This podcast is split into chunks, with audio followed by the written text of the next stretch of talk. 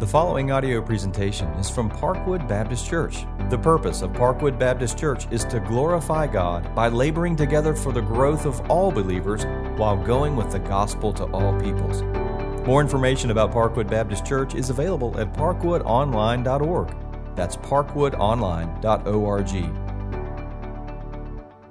We turn our attention to Genesis chapter 12. Today we're going to focus on verses 1 through 9, and we will consider what happens through chapter 14. So, Genesis chapter 12, again, our focal text is verses 1 through 9. I invite you to stand as I read the Word of God. Now, the Lord said to Abram, Go from your country and your kindred and your father's house to the land that I will show you and I will make of you a great nation, and I will bless you and make your name great so that you will be a blessing. I will bless those who bless you, and him who dishonors you I will curse, and in you all the families of the earth shall be blessed. So Abram went as the Lord had told him, and Lot went with him. Abram was 75 years old when he departed from Haran, and Abram took Sarai, his wife, and Lot, his brother's son, and all their possessions that they had gathered, and the people that they had acquired in Haran, and they set out to go to the land of Canaan. When they came to the land of Canaan, and Abram passed through the land to the place of Shechem, to the oak of Moreh. At that time, the Canaanites were in the land. Then the Lord appeared to Abram and said, To your offspring I will give this land. So he built there an altar to the Lord who had appeared to him. From there, he moved to the hill country on the east of Bethel and pitched his tent, with Bethel on the west and Ai on the east. And there he built an altar to the Lord and called upon the name of the Lord. And Abram journeyed on, still going toward Negeb. Let's pray. Father, we ask now as we take up your holy word that you would speak to us. Lord, we, we need clarity in this text. If anything you've taught me this week and you've taught me today and sharing with your people already, we need clarity on this text we might not understand just what is here, but that we might understand the Bible. So lead us, we pray, in Jesus' name. Amen. So last week we were looking at the Tower of Babel.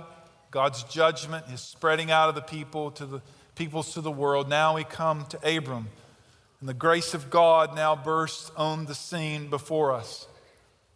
As I just prayed for you for me, brothers and sisters, we got to understand that this text is crucial to our understanding Genesis. It is crucial for our understanding of the message of the entire Bible. God's story of his redemptive plan for a people unfolds through the promise of the continuation of the seed of Abraham. God's mission to bless the nations by removing the blight of human sin and the arrogance we just saw in Babel is before us. The story is about the conversion of a pagan and the mission of God through him that he would bless the families of the earth. We, we arrive at Abram by working our way through Genesis 11 and the descendants of Shem. It's from this descendant, this son of Noah, that the line is going to come. In verse 27, we come to Terah. And these are the generations of Terah. Now, the, from, from verse 27 of chapter 11, we've been moving very quickly. Oh, time has been very long, and the account of that time has been very short from Genesis 1 to 11. Now, we're going to go from the generation of Terah, and time is going to be very short, and there's going to be a lot written through the rest of Genesis. So, we're not going to move near as fast through time as we continue to consider this, as we think about the generations of Terah. Verse 28 tells us that he was in the Ur of Chaldeans. Ur means city, the city of the Chaldeans. He's a Babylonian or a modern day Iraqi. Ur would have been just south of Babylon. We know from verse 29 that he has a son, Abram, and Abram has a wife, Sarai. And we know from verse 30 that she's barren, that she has no children. Now, this is important for us as the story unfolds to understand that this woman had not been able to have kids. Now, before we move into what happens in chapter 12, I just want this verse to set a backdrop in your mind.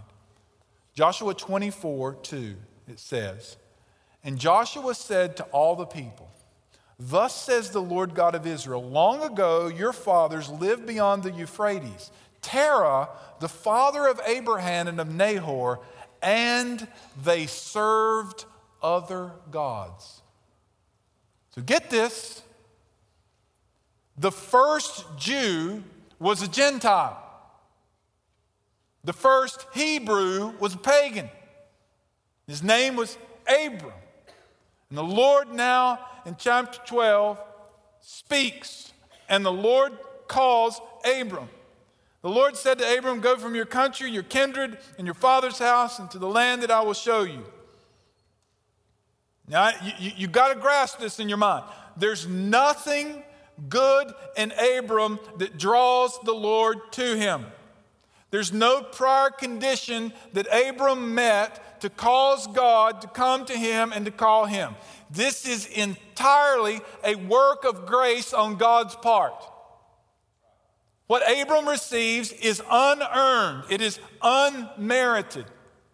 So, without warning and without prompting, the Lord calls Abraham from his pagan land and from his pagan people and from his pagan family and says, Go to a land that I'm going to show you.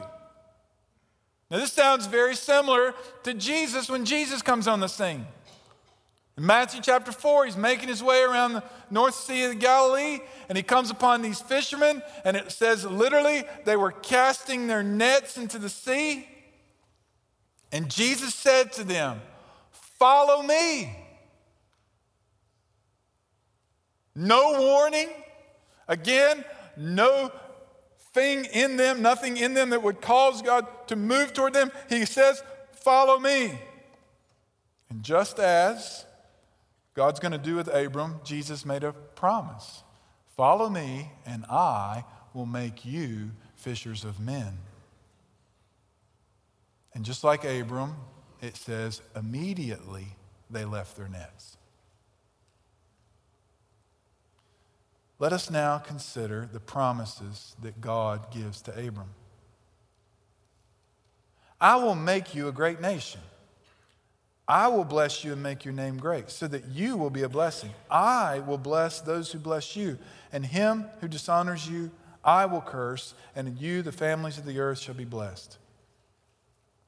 The word bless or blessing or blessed is used five times in these two short verses. Now, this is God's covenant promises in the context of God's command to go out in faith. The covenant is usually understood as a mutual agreement. There's no mutual discussion between God and Abraham. It's one sided. God makes a solemn command and gives multiple promises to Abraham. Abram does not enter into any conditions. God says, the Lord God says, I will. Now, I want you to think this with me in your mind because this is where our brains go the opposite. God is not presenting possibilities. He's not saying this might happen. He repeats over and over again, I what? I will. I will. These are firm resolutions. So, what God's saying is, Abram, there's no comparison between the command to leave all and follow me than the good things that I have in store for you if you love and obey me.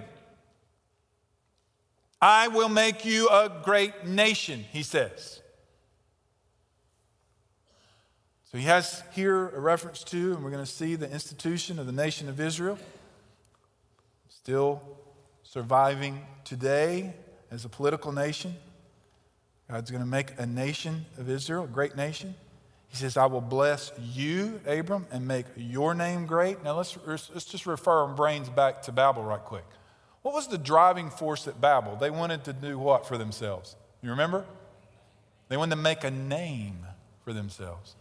God says, You're not going to make a name for yourself, Abram. Here's what I'm going to do I'm going to make your name great. And there is a common biblical character that most people in the world alive today know about. And his name is Abraham. Even in the Muslim context, you will find people who know at least part of the story of Abraham. So God plans and God accomplishes what he said that he would do, not for Abraham's sake, but for his own sake, because God says in Malachi 1:1 that he will make his name great among the nations. He settles on Abraham so that Abraham would draw attention to the greatness of his name. Then the last, verse 3 I will bless those who bless you, and him who dishonors you I will curse, and in you the families of the earth shall be blessed. In you. In, verse, in chapter 22, verse 18, it says, In your seed. And here's what God is promising that He's going to do as He blesses Abram. He curses those who dishonor Abram. He's promising He will continue to do this because from Abram, the coming Messiah is going to come. From his lineage, from the seed of Abram.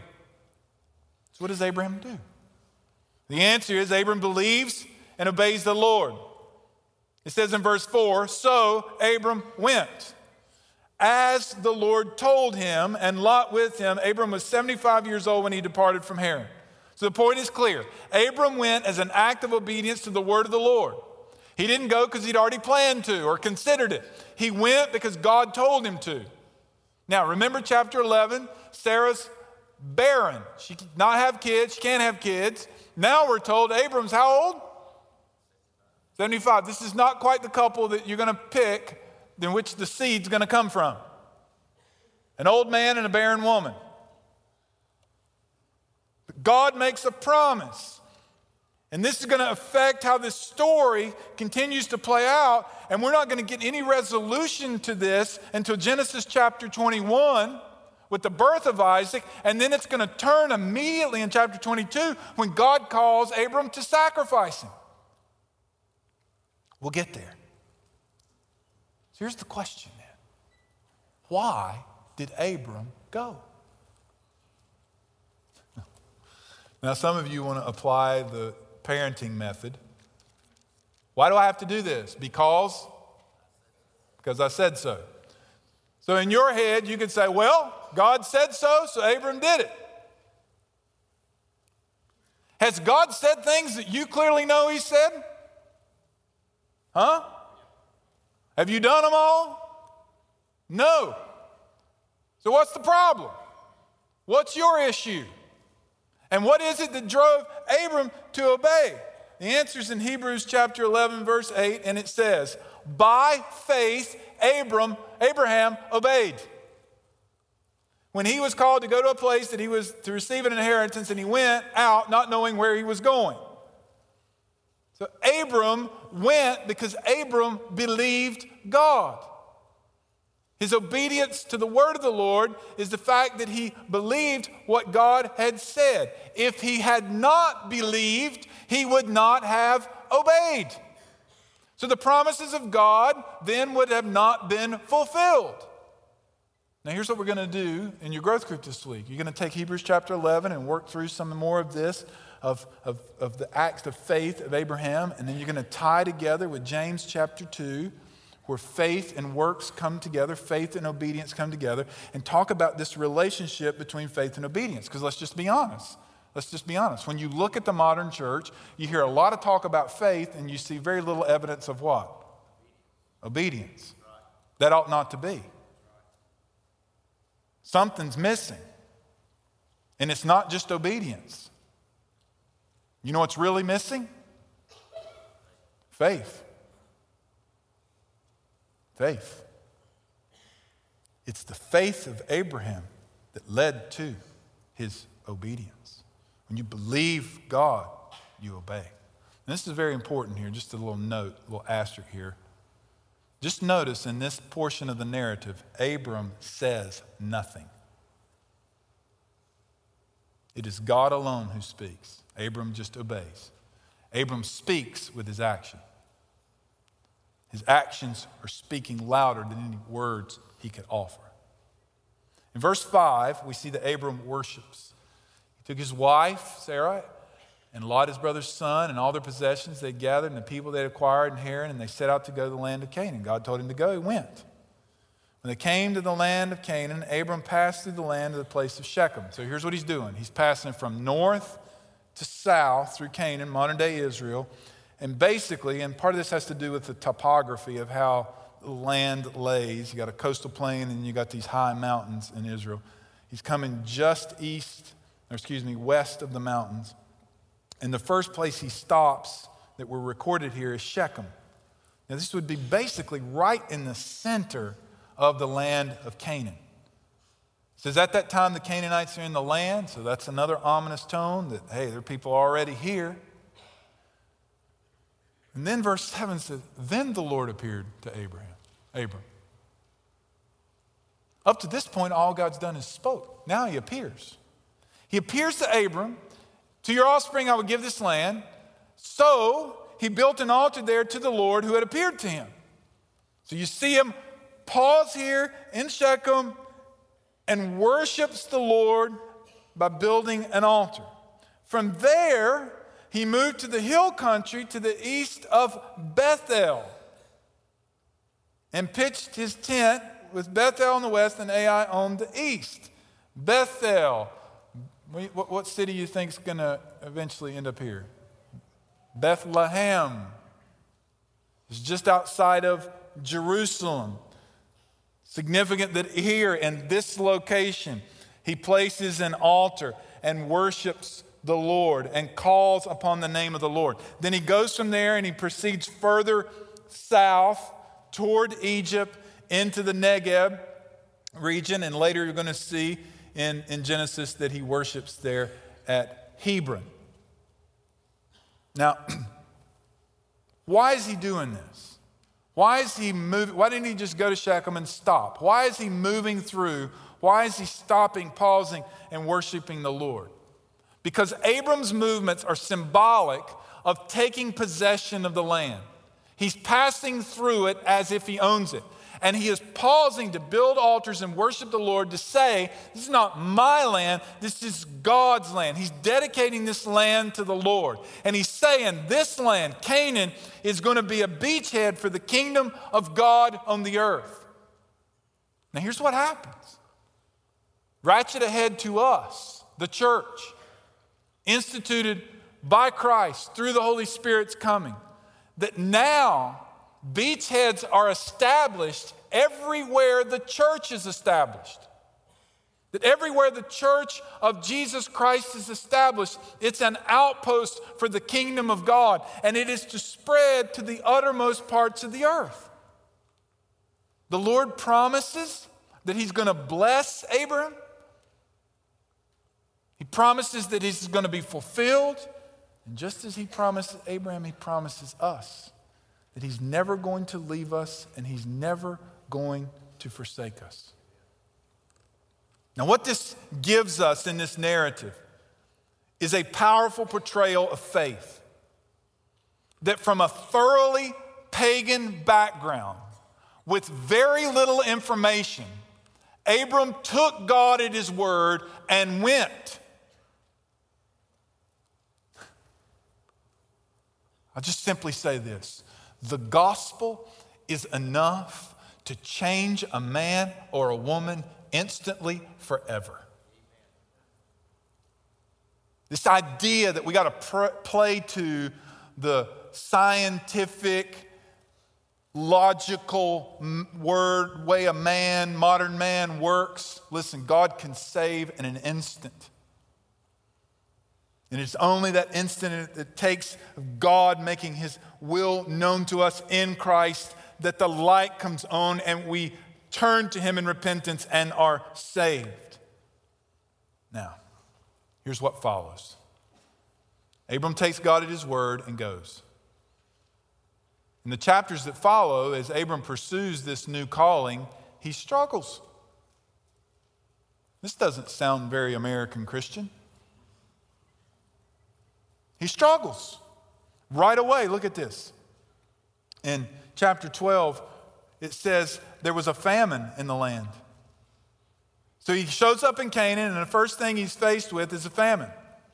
So he went down to Egypt to sojourn there, for the famine was severe in the land.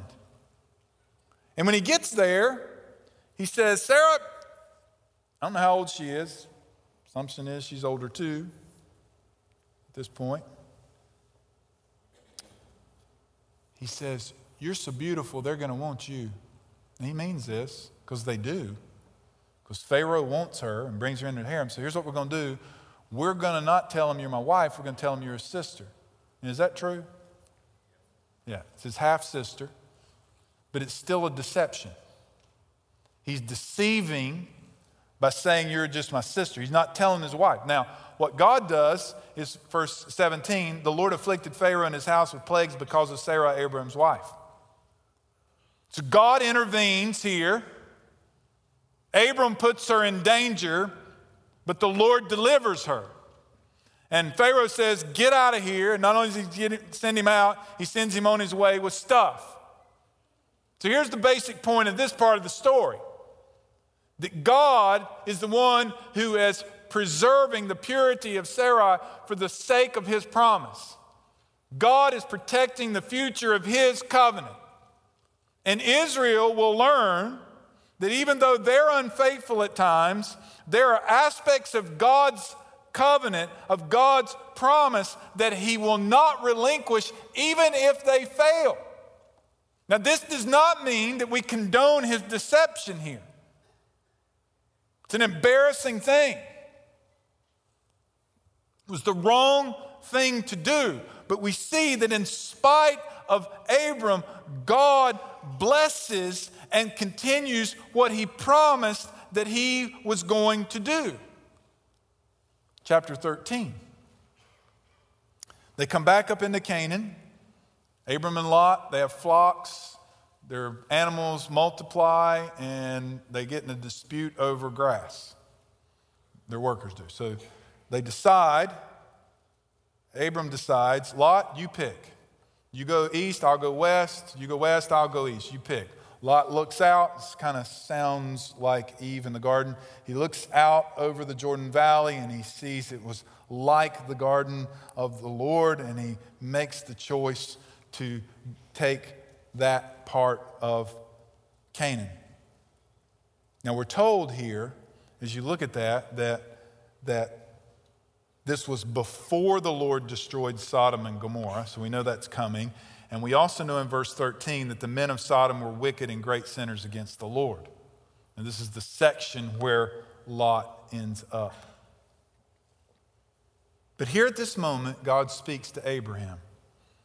The Lord said to Abram, after Lot had separated from him, verse 14, lift up your eyes and look at the place where you are, northward and southward, eastward and westward. For all the land that you see, I will give to you and to your offspring forever. I will make your offspring as the dust of the earth, so that if one could count the dust of the earth, your offspring can be counted. Arise, walk through the length and the breadth of the land, for I will give it to you. It's as if God's saying this You just gave part of it away, but I'm giving it to you. And here's how I want you to remind yourself I want you to go walk the length and the breadth of this land, and you remind yourself, I'm giving this land to you. So again, God is showing that He is going to do what He promised. And then He throws this in here so we get the significance. I'm going to multiply your offspring like the dust of the earth, more than you can count. Then in chapter 14, God blesses Abram in defense of Lot and the neighboring kingdoms. I don't know if this has ever dawned on you before. You know, you, you know enough about your Bible to know God destroys Sodom and Gomorrah, right? The pillar of salt story. You got that? We'll, we'll get to it. But did you know that God defends Sodom through Abram? So these five kings come in and they sweep in on the four kings around Sodom and Gomorrah and they defeat them. And Lot, because he's living there, gets caught up in this and he becomes part of the spoils of war. And they take him north to Dan, which is almost the northern border of Israel. Abram hears about this. He assembles 318 trained men. I think the point here I think, I'm not 100% sure, is to say God takes a small group of people and does something very significant. And they go up and thump this group of kings and they bring everybody back. Now, when they come back, the king of Sodom and the king of Salem come out to meet Abram. And that's where I'm picking up in verse 18 of chapter 14. And Melchizedek, king of Salem, brought out bread and wine. He was priest of God Most High, and he blessed him and said, Blessed be Abram by God Most High, possessor of heaven and earth, and blessed be God Most High, who has delivered your enemies into your hand. And Abram gave him a tenth of everything. Now, what's going to follow right after this is the king of Sodom is going to come up and offer to give Abram the spoils of the, of the fight. And Abram's got enough sense to say, I don't want anything from you you keep it. But what he does do is give a tenth to Melchizedek. Now, who is this cat, Melchizedek? This guy shows up this briefly in your Bible, in, in the Old Testament story. Three chapters of Hebrews are devoted to the comparison between Melchizedek and Jesus. For a lot of people, it's a very confusing portion. Let me just give you the simple way you unlock what God's saying is he making this comparison between Melchizedek and Jesus. Let's first just start with the name. Melchizedek means king is righteous. Okay? So obviously, we're already pointing to Christ here. That Christ is the righteous one. He is the king of Salem. Guess what his city is going to become? Jerusalem. It means peace. He's the king of the city of peace. So this king of Salem comes out, and then we're told that he is a priest of the Most High God. So just like Jesus, Melchizedek is a type he's pointing us to who Jesus is going to be. Jesus is going to be both a king and a priest. He is our king and our priest who has not only delivered us, but makes intercession for us. And this king comes out and says to Abram, Blessed be the be Abram by God Most High, possessor of heaven and earth, and blessed be God Most High, who has delivered your enemies into your hand. So, Abram, hey, before you go any further, don't you get cocky. Don't you think that you and these 318 men are something. It is God who delivered you. It is the evidence of God's blessing on you that He has delivered you and brought you forth. Now, here's the question how does this apply to me? How does this apply to you? Now, here's one of the mistakes you make, and I've, I've been saying this all along, is you take an Old Testament story and you turn it moral. And you just focus on the person, the individual. So, an example would be applying this text by saying, Abraham obeyed God, you obey God. All good men obey God. Is that, is that the point? Is that why it's in the Bible? Well, we know the point because Abram's such a key figure in the scripture, he's extensively explained in the New Testament. So let's go over to Galatians chapter 3 and let's determine here what we ought to grab hold of from Genesis chapter 12, which I frame in this question Am I blessed along with Abraham? Now I'm going to put a tension in your mind. This is form of Christianity number one. Form of Christianity number one goes like this just come to Jesus, and Jesus will make you healthy, and He'll give you stuff and your best life now, and everything's going to go great with you. And all you got to do is pray this way in Jesus' name.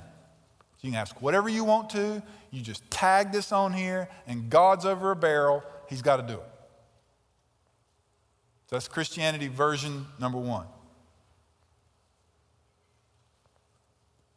Now, this is Christianity that I'm going to read to you. That by faith alone, in Christ alone, we are blessed. Salvation is the blessing. So, Galatians chapter 3, verse 6. So, when I ask you, Am I blessed along with Abraham? I mean something very specific. Abram believed God, and it was counted to him as righteousness. Verse 6 Know then that those of faith who are the sons of God, that is, the, that it is those of faith who are the sons of God, and the scripture foreseeing that God would justify the Gentiles by faith, preached the gospel beforehand to Abraham, saying, In you shall all the nations be blessed. So, did you see it, friends? Those of you have been wondering why I'm calling this series The Gospel in Genesis, that verse right there is one of the major emphasis. It says clearly that, that God preached the gospel to Abram. The good news that, that in you shall all the nations be blessed. What did he mean? In you, all the nations are going to be blessed. Verse 13. Christ redeemed us from the curse of the law by becoming a curse for us, for it is written, Cursed is everyone who hangs on a tree.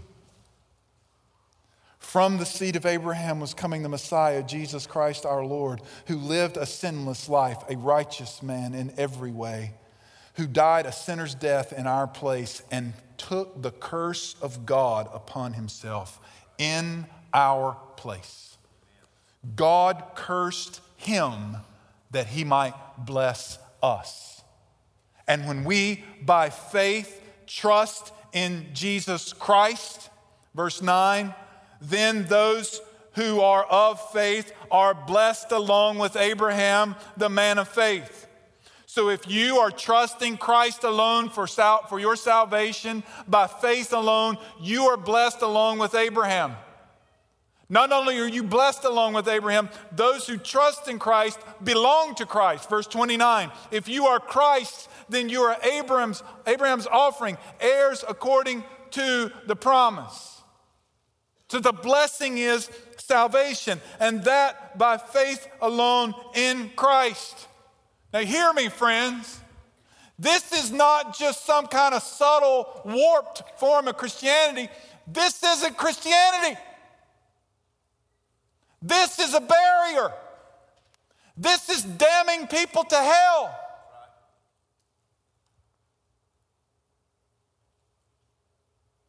Most of you, when I started with the word blessing, you were thinking something I could reach in my pocket, not my handkerchief, with money or health or stuff.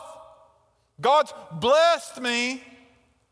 The next time that comes out of your mouth, may it be in the context of the thought that God saved a pagan, me.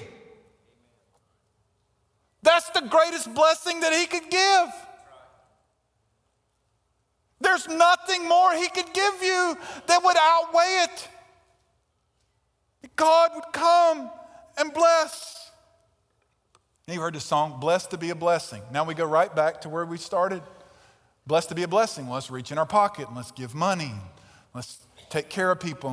What does that mean? Blessed to be a blessing. Look in chapter 3, verse 14.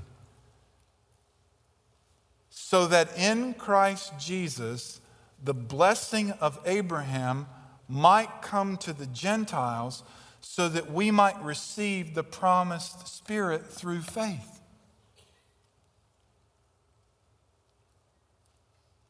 So here's the question then. Here's the question How is it going to get to the Gentiles? How's it getting there?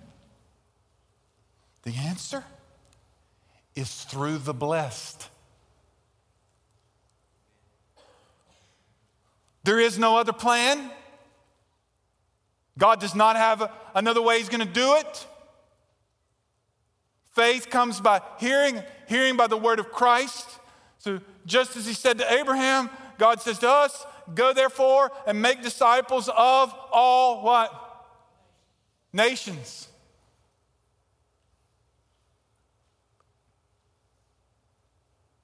So, my heart is leaping inside of me Because in this room right now, there's some people who are going to a people that I've been praying for for years. Unreached, unengaged with the gospel. Why are they going? Answer they've been blessed. The motivating factor is what God has done in them. And the motivating factor to get you out of your slumber and to your neighbor and to your coworker and to your family and to the uttermost parts of the earth is to realize you've been blessed. That you've been saved. And listen to this quote. Those who truly believe the word of the Lord will forsake all else to become worshipers of the Lord and to serve his plan to bring his blessing to the world. I'll read it one more time. Those who truly believe the word of the Lord will forsake all else to become worshipers of the Lord. They'll leave their pagan country and their pagan family and their pagan land to serve His plan to bring a blessing, the blessing of God to the world. So let me just be clear here.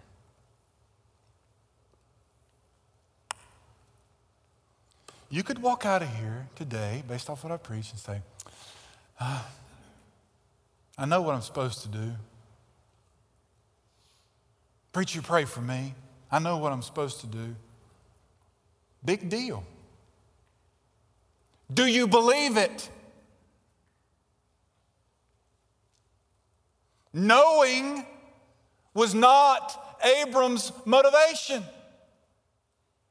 Knowledge did not get him out of Haran. What moved Abram is faith. Faith in Christ alone moves men and women, you know how often? Every time. So friends, I, I, I, hear the silence. I've heard it all morning. I, I, I sense what's going on in your hearts and minds on some level. And let me just say it this way as I bring a close to this message. It is unfortunate that another brand of Christianity has dominated our ears for so long that when we hear the simple message of God from the beginning, it's foreign. Do you get it today? The Great Commission wasn't something that God came up with after Jesus resurrected and said, Oh, by the way, you guys go into the nations. This was God's plan from the beginning. This missionary God to make his name known to the nations. One final quote God's mission is to make his blessings flow as far as the curse is found. God's mission is to make his blessings flow as far as the curse is found. Let's pray.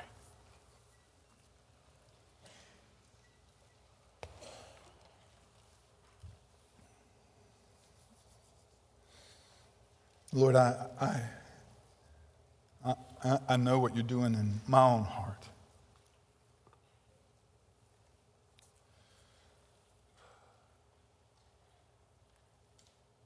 And I pray and I plead on behalf of the convicting work of the Spirit in the hearts and lives of people that today people who are hearing your voice will not harden their hearts,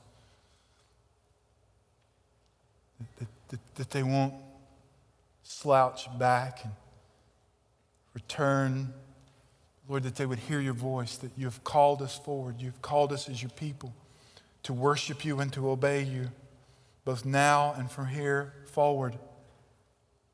So, Lord, I, I pray for those who, who have not trusted in Christ alone. They've, they've trusted in some form of thought that it was outside of what your plan is. May they turn to you. And Lord, I pray and I plead for those whom you're calling by faith to trust you today and to step forth in obedience and worship to you. Lord, this song speaks to everything we're saying. So I pray this is a prayer. This is a prayer of joy, a prayer of obedience, a prayer of repentance. I pray that we as a people will come together and offer this prayer to one another, to speak to one another as we sing. Do your work among us while we sing and pray in Jesus' name. Thanks for listening to this audio presentation from Parkwood Baptist Church, located in Gastonia, North Carolina. Please feel free to share this message with others. For more information about Parkwood Baptist Church, visit parkwoodonline.org. That's parkwoodonline.org.